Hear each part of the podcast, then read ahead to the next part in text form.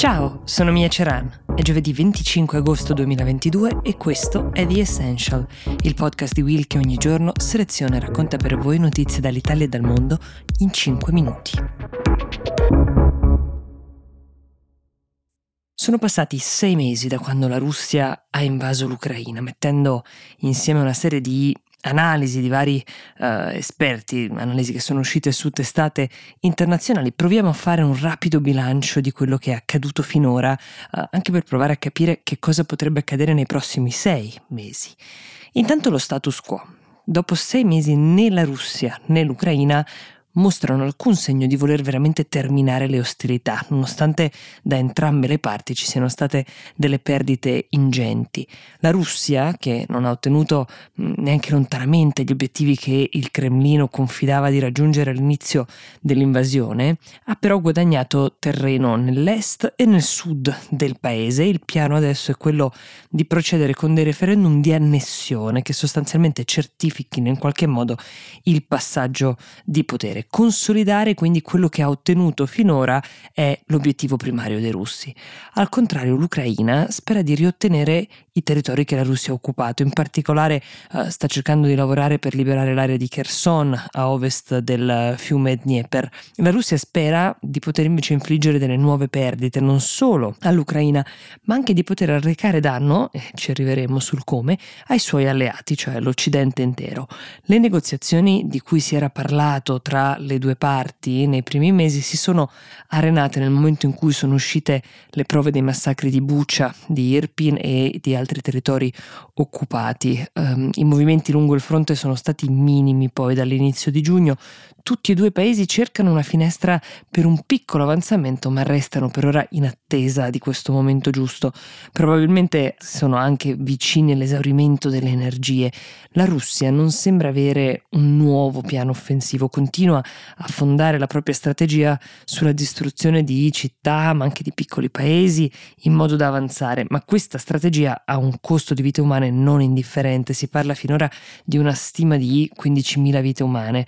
L'arrivo dell'inverno sta portando entrambi i paesi a riconsiderare le strategie. Perché?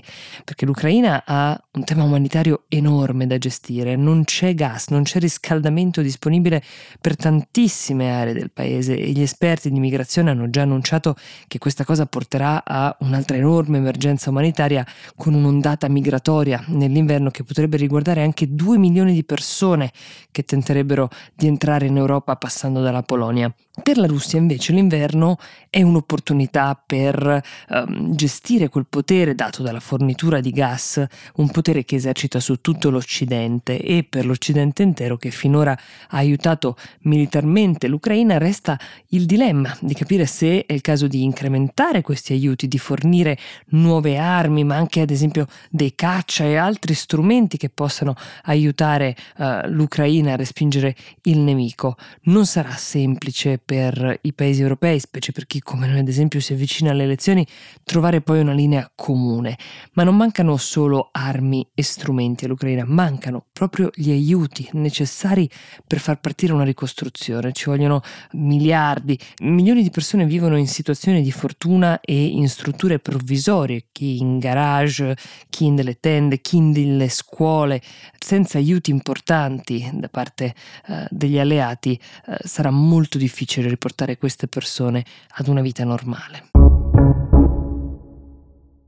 In chiusura vi segnalo una vicenda molto curiosa che è quella che riguarda il primo ministro thailandese, si chiama Prayut Chan Ocha, è stato sostanzialmente rimosso dal proprio incarico, anzi sospeso, grazie ad una petizione che è stata fatta a partire dal principale partito di opposizione che contestava la durata del suo mandato, questo perché la Costituzione thailandese prevede che il mandato di un capo di governo non possa superare gli otto anni, ma la polemica tra i sostenitori del primo ministro il capo dell'opposizione è da dove si inizia a contare questi anni. Prayut aveva già guidato il paese quando era capo della giunta militare che è stata artefice di un colpo di Stato nel 2014. Allora, chi lo vuole cacciare sostiene che sia la Costituzione, che è entrata in vigore, lo specifichiamo, nel 2017, sia retroattiva, ma anche che vadano contati anche gli anni a capo della giunta militare. I suoi sostenitori invece ovviamente la vedono diversamente. Per ora la sentenza della Corte Costituzionale ne ha ordinato, come vi dicevo, la sospensione, ma tutto fa pensare che le cose all'atto pratico potrebbero complicarsi ancora. Le prossime elezioni in Thailandia sono previste per il 2023. The Essential per oggi si ferma qui, io vi do appuntamento domani e vi auguro una buona giornata.